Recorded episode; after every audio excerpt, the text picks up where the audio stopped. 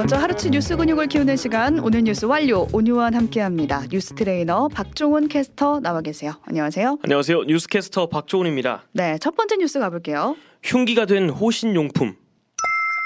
지난 목요일에 전해드렸던 신림 성폭행 사건인데 네. 사람들이 오가는 공원에서 그것도 대낮에 네. 일면식도 없는 여성을 대상으로 저지른 범죄였잖아요. 그렇습니다. 그래서 많이들 충격적이다 이런 반응 보였는데 네. 주말 사이 피해자가 결국 사망했어요. 그렇습니다. 피해 여성은 사건 있었던 날부터 계속 의식불명 상태였는데 음, 19일 토요일 오후에 결국 사망했습니다.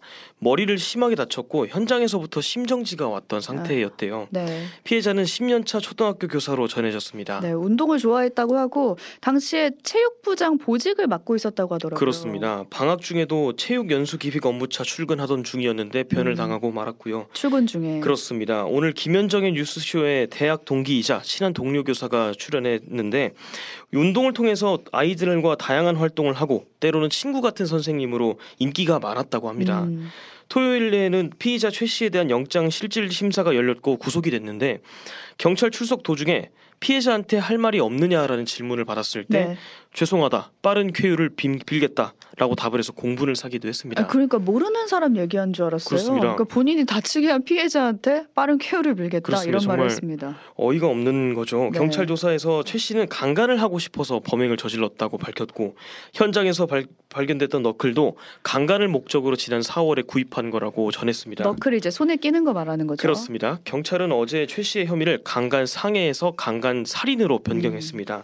강간 상해 같은 경우 에는 법정형으로 어, 무기징역이나 10년 이상의 징역을 받을 수 있는데 강간 살인은 사형이나 무기징역으로 어, 처벌이 됩니다. 네. 최 씨는 살해 의도는 없었고 강간도 미수에 그쳤다고 주장을 하고 있고요. 경찰 수사 결과를 지켜봐야 되겠고 네. 지금 또 화제가 논란이 되고 있는 게 호신 용품인 너클이 범행 도구로 쓰였다는 지점이거든요. 그렇습니다. 특히 이번에 살인 흉기로 쓰였던 너클이 어, 기본적으로 타인을 공격하기 위한 목적이지 음. 자신을 방어하는 목적이랑은 거리가 멀었 잖아요. 네. 호신용품이 흉기로 쓰였던 게 이번이 처음은 아닙니다. 아 그래요. 그렇습니다. 지난 2021년에도 전주의 한 중학교에서 어, 남학생이 여학생으로 여학생을 이 너클로 폭행을 해서 피해자가 정신을 잃기도 했다고 합니다. 음. 공격 무기로도 얼마든지 쓰일 수 있다는 거고요. 네. 그래서 쉽게 누구나 구매할 수 있는 유통 절차 자체를 통제할 필요가 있다라는 문제가 제기되고 있습니다. 네. 그럼에도 지금 포털에 너클 너 클 이런 식으로 검색을 하면 신원 확인이나 연령 제한 없이 구매를 할 수가 있거든요. 네. 그렇습니다. 네, 해외 같은 경우는 이런 소지 요건을 명확히 해야만 살 수 있다고 하는데 네. 우리도 좀 대책이 필요해 보이고요.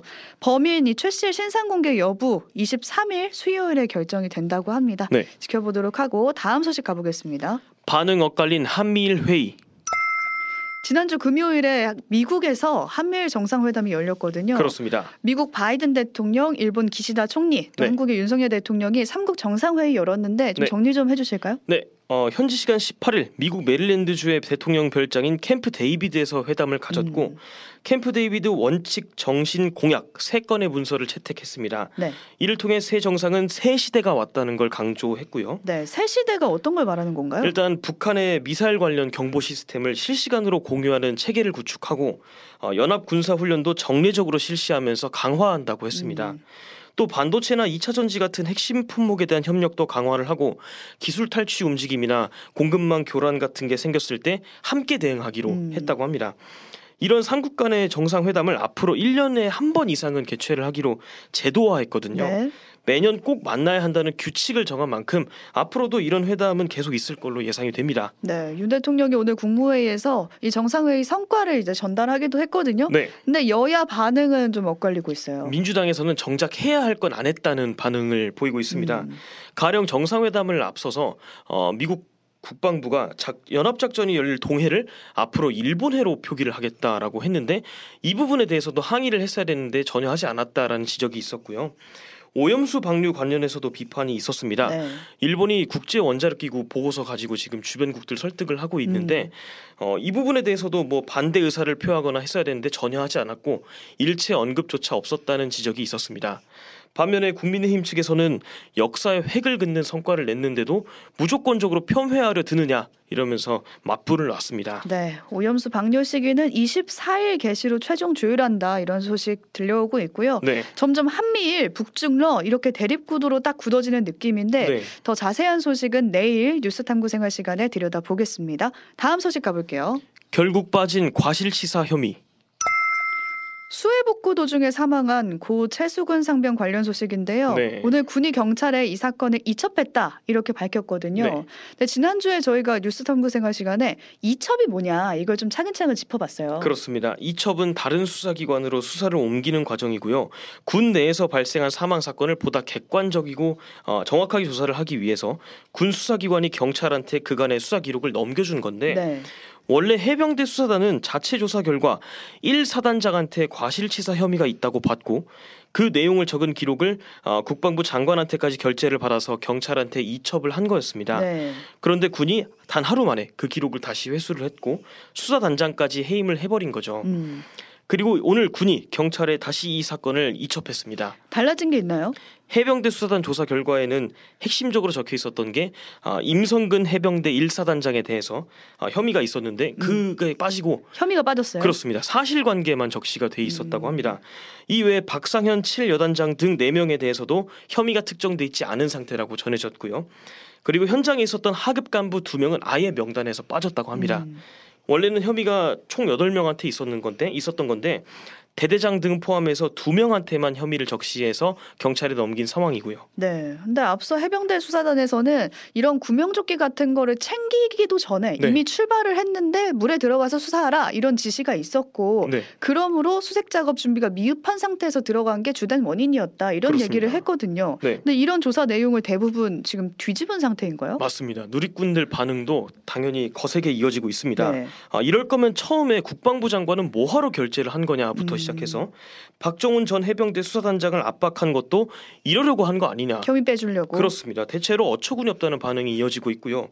국방부에서는 일단 경찰 조사로 진상이 철저히 규명될 거를 기대한다라고 밝혔습니다. 네. 근데 뭐 지금 혐의자 수도 줄었고요. 사단장 같은 윗선들은 빠진 상황이기 쏙 때문에 빠졌죠. 제대로 네. 조사가 이루어질 수 있을지 모르겠지만 지켜보겠습니다. 네. 마지막 소식으로 가볼게요.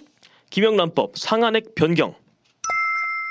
지난 2016년에 김영란법이 등장을 하면서 네. 당시에 뭐 시사상식 문제로. 많이 거론이 되고 그만큼 인상적인 법이었거든요. 네. 왜냐하면 공직자들이 이제 관련자들한테 청탁이나 금품 수수 못하게 하겠다. 네. 뭐 식사 대접도 딱 그 금액을 정해서 정해놓고 네. 그 이상 받으면은 뭐 형사처벌 가능하게 하겠다 이런 법이었어요. 그렇습니다. 근데 이번에 그 상한액이 또 올랐네요. 오늘 오후에 국민권익위원회가 시행령을 개정한 건데요. 네. 이번에는 농축수산물 선물 가격을 조정을 했는데 네. 기존에는 10만 원이었는데 이제는 어, 15만 원으로 상한액을 올리겠다고 합니다. 이 상한액이 설날이나 곧 다가오는 추석에는 두 배까지 올라가거든요. 어. 그래서 이번 추석부터는 30만 원까지 선물이 가능한 거죠. 근데 이 선물 기준으로 봤을 때 처음에 이 법이 들어왔을 때 5만 원이었고 5만 원, 네. 2017년에 10만 원으로 됐고 올해 15만 원이 된 거거든요. 그렇습니다. 왜 자꾸 이렇게 오르는 거예요? 권익위에서 말하기는 물가 때문에 상향 조정했다고 음. 설명했습니다. 최근 있었던 집중호우 같은 자연재해나 어, 고물가 때문에 농축산업계나 문화예술계가 처한 어려움을 반영했다라는 건데요. 음, 또 소비 성향상 모바일로 선물 주고받는 경우가 많아서 어, 문화 관람권이나 온라인 모바일 상품권도 어, 선물 범위에 포함하기로 했다고 음. 합니다. 바뀐 개정안은 차관 회의와 국무회의 거쳐서 시행될 예정이고요. 네, 결국 이렇게 조금씩 상한액이 올라가면 결국에 뭐 유명무실해지는 법이 되는 거 그렇습니다. 아닌지 이런 생각은 듭니다. 여기까지 박종훈 캐스터와 오늘 하루치 뉴스 근육 살펴봤습니다. 고맙습니다. 고맙습니다. 오늘 뉴스 완료.